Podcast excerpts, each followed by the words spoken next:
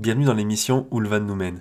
Nous sommes Juliette et Wilfried, deux jeunes voyageurs qui partent explorer les routes de l'Europe à bord d'un camping-car Immer de 1992. Allez, on t'amène avec nous. C'est parti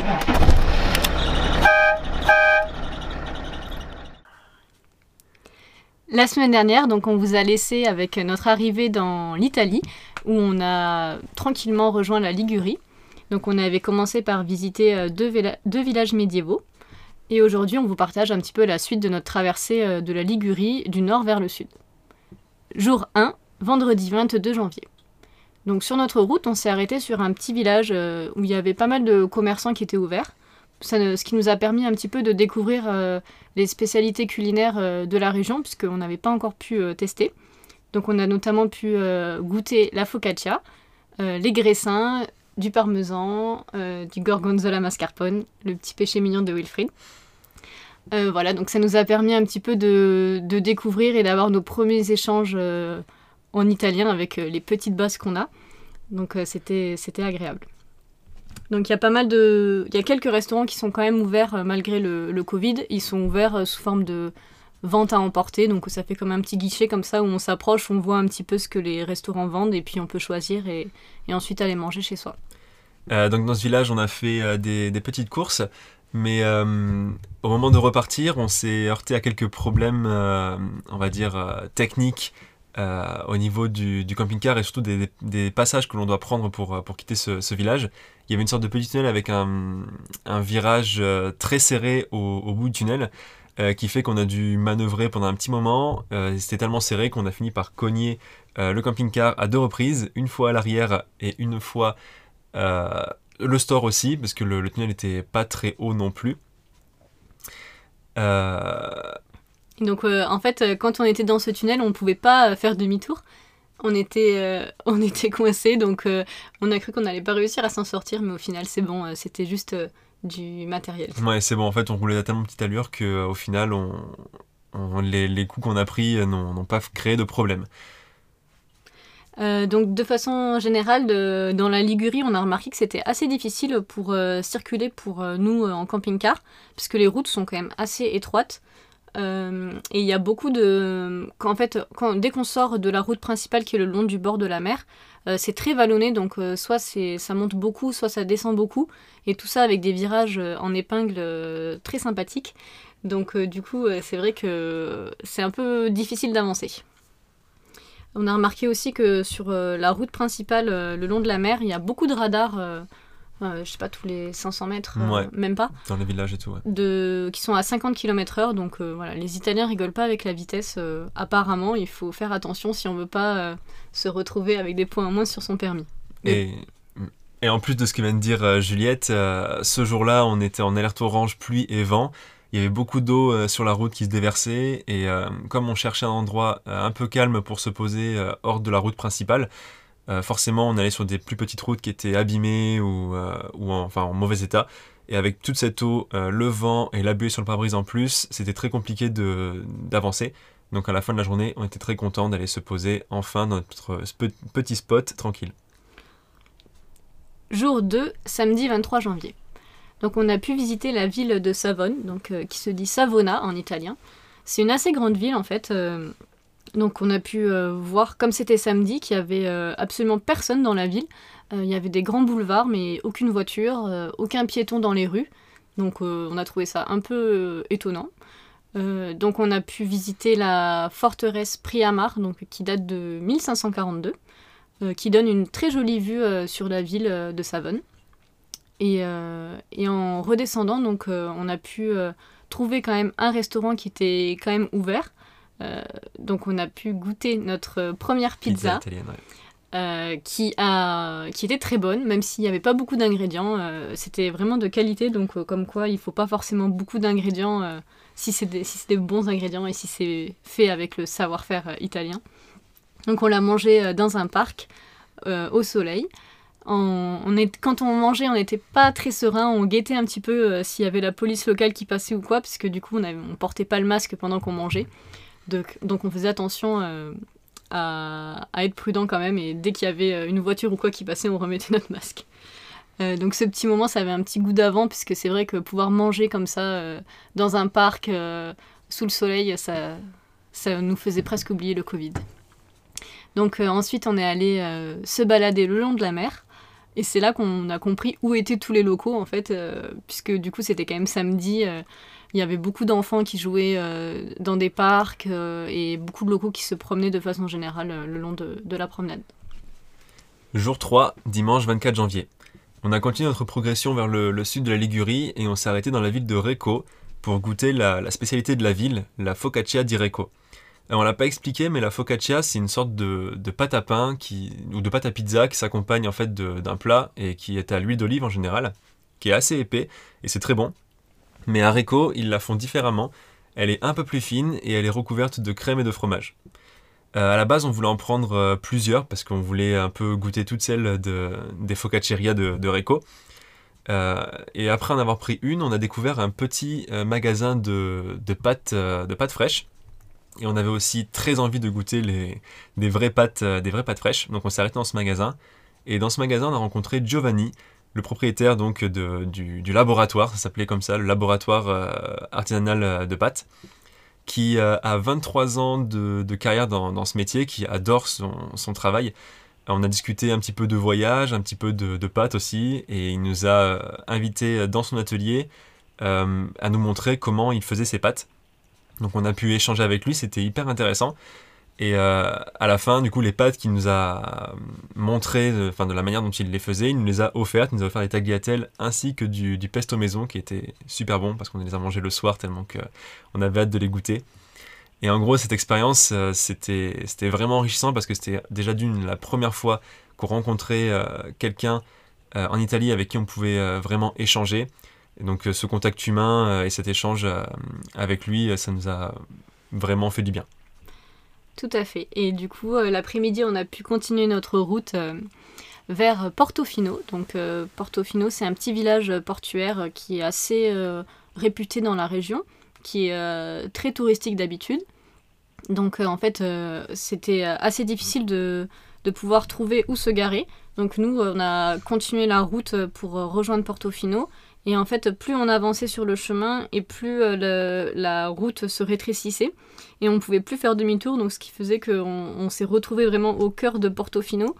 Et euh, dès qu'on est arrivé là-bas, on, on nous a fait comprendre que les camping-cars n'étaient pas forcément euh, les bienvenus. Du coup, on a dû faire demi-tour euh, pour se regarer plus loin. On a réussi à trouver sur un, bord de route en, dessous d'une falaise. on savait pas trop si on avait le droit de se garer là, mais bon, personne ne nous a rien dit. Et même si les gens nous regardaient un petit peu bizarrement, puis on n'a pas eu d'amende, donc ça c'est le, principal. Donc euh, du coup, depuis euh, cet endroit-là, on a pu marcher euh, jusqu'à Portofino. Donc c'est un très joli village au bord de l'eau. Il y avait quelques Italiens en terrasse, donc qui mangeaient ou qui pouvaient boire un coup. Donc du coup, on s'est dit ah ça donne envie, ça, fait du bien de voir un peu de vie. Donc on s'est dit bah, pourquoi pas, on va tester. Et en fait, au moment où on s'approche, on voit la, la, police locale qui arrive et qui a viré un peu tout le monde. Donc euh, on s'est tenu un peu à l'écart, on s'est dit bon ben tant mieux. Heureusement qu'ils nous ont pas, euh, enfin qu'ils nous, euh, nous ils nous ont pas parlé, donc du coup ça nous a rassurés. Et après dès que la police est partie, en fait les locaux sont revenus s'installer sur sur cette terrasse, donc c'était rigolo.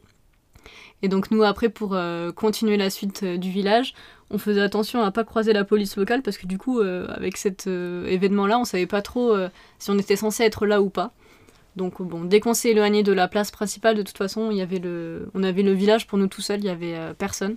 Donc euh, c'était, c'était vraiment sympa de pouvoir euh, se balader dans les petites rues et de pouvoir marcher un petit peu jusqu'au phare, donc le bout de Portofino. Jour 4, lundi 25 janvier. ce jour-là, rien de particulier, c'était un jour plutôt technique. on a fait le plein d'eau, on a fait notre première lessive, on a aussi fait le plein d'essence et on s'est euh, dirigé tranquillement euh, encore plus au sud de la Ligurie en se rapprochant du parc national des Cinq Terres où on s'est garé euh, au nord du village de Monterosso pour passer la nuit. Jour 5, mardi 26 janvier. Ce jour-là, il faisait un temps magnifique. Grand soleil, aucun nuage, c'était parfait. on était donc arrivé la veille au parc, national des Cinq Terres, pardon, euh, qui est en fait un ensemble de, cinq villages le long de la côte, qui sont réunis par un chemin, par plusieurs chemins et aussi par, par le train. ces cinq villages, c'est Monterosso, Vernazza, Corniglia, Manarola et Rio Maggiore, qui ont pour particularité d'être donc au bord d'une falaise et surtout d'être un c'est surtout d'être euh, plein de petites maisons hyper colorées euh, hyper colorées tout simplement. Euh, on a visité Monterosso la, la, première journée. Donc c'est le premier village des, cinq à visiter dans, dans l'ordre. Ce village il se compose en deux parties. Il y a d'abord un centre historique comme je disais avec toutes les maisons colorées en bord de falaise et une partie euh, plutôt touristique avec des infrastructures et une grande plage. Euh, donc c'est le, plus grand des cinq villages et euh, nous, c'est celui qui nous a un peu le, moins intéressé, c'est celui qui avait, selon nous, le moins de charme. Oui, et après du coup on a, on a fait une petite balade le long, entre, pour rejoindre entre Monterosso et Vernazza. Donc du coup pour cette marche c'était assez long parce que du coup il y a pas mal de dénivelé, ça monte, ça descend, il y a des marches. Euh, mais la promenade était très agréable parce que du coup, en fait, on, donc, en fait, on laisse Monterosso derrière nous et petit à petit, on, arrive bah, vraiment dans un parc naturel où on peut voir euh, bah, euh, beaucoup de végétation. Il y a aussi des vignes et pas mal de citronniers sur le chemin. Mais on a croisé très peu d'agriculteurs. ça doit pas être vraiment la saison de, de travailler, en tout cas le, le vin, etc. Donc une fois qu'on a qu'on a pu laisser monter Rosso derrière nous, euh, on a trouvé un panneau qui nous disait euh, que, que c'était en travaux et qu'on pouvait pas emprunter le, sentier. Donc on s'est dit que c'était quand même dommage de ne pas y aller, donc on a quand même euh, décidé d'y aller parce que on s'est dit peut-être que c'est juste parce qu'il y a plusieurs mois un petit peu de saison basse et que du coup ils ont fermé les sentiers. Mais en fait, on a bien fait d'y aller parce qu'il n'y avait pas du tout de, travaux et le sentier était en très bon état. Donc on a pu voir euh, le long de la marche euh, les falaises, la végétation et euh, ben, du coup petit à petit Vernazza qui, apparaissait comme ça au loin, donc en flanc de falaise avec ses façades très colorées, les petites maisons de toutes les couleurs et donc au bord de la mer. Et donc avec le soleil qui tapait dessus, ça faisait une très jolie lumière, c'était vraiment très joli. Euh, donc après, euh, pour donc on est allé visiter euh, Vernazza tranquillement, donc il n'y avait pas grand monde. Il y avait un petit, un petit port, mhm. quelques bateaux, mais tout était fermé au niveau des magasins, etc. Et au final, on a passé la plus grande partie de, l'après-midi à Vernazza. Enfin, du moins, on a passé plus de temps à Vernazza qu'à Monterosso. Mm. Et sur le retour, donc c'était la fin de journée. vu qu'il faisait très beau, il y avait un coucher de soleil incroyable avec euh, une très belle lumière, c'était calme, il n'y avait personne, c'était hyper reposant.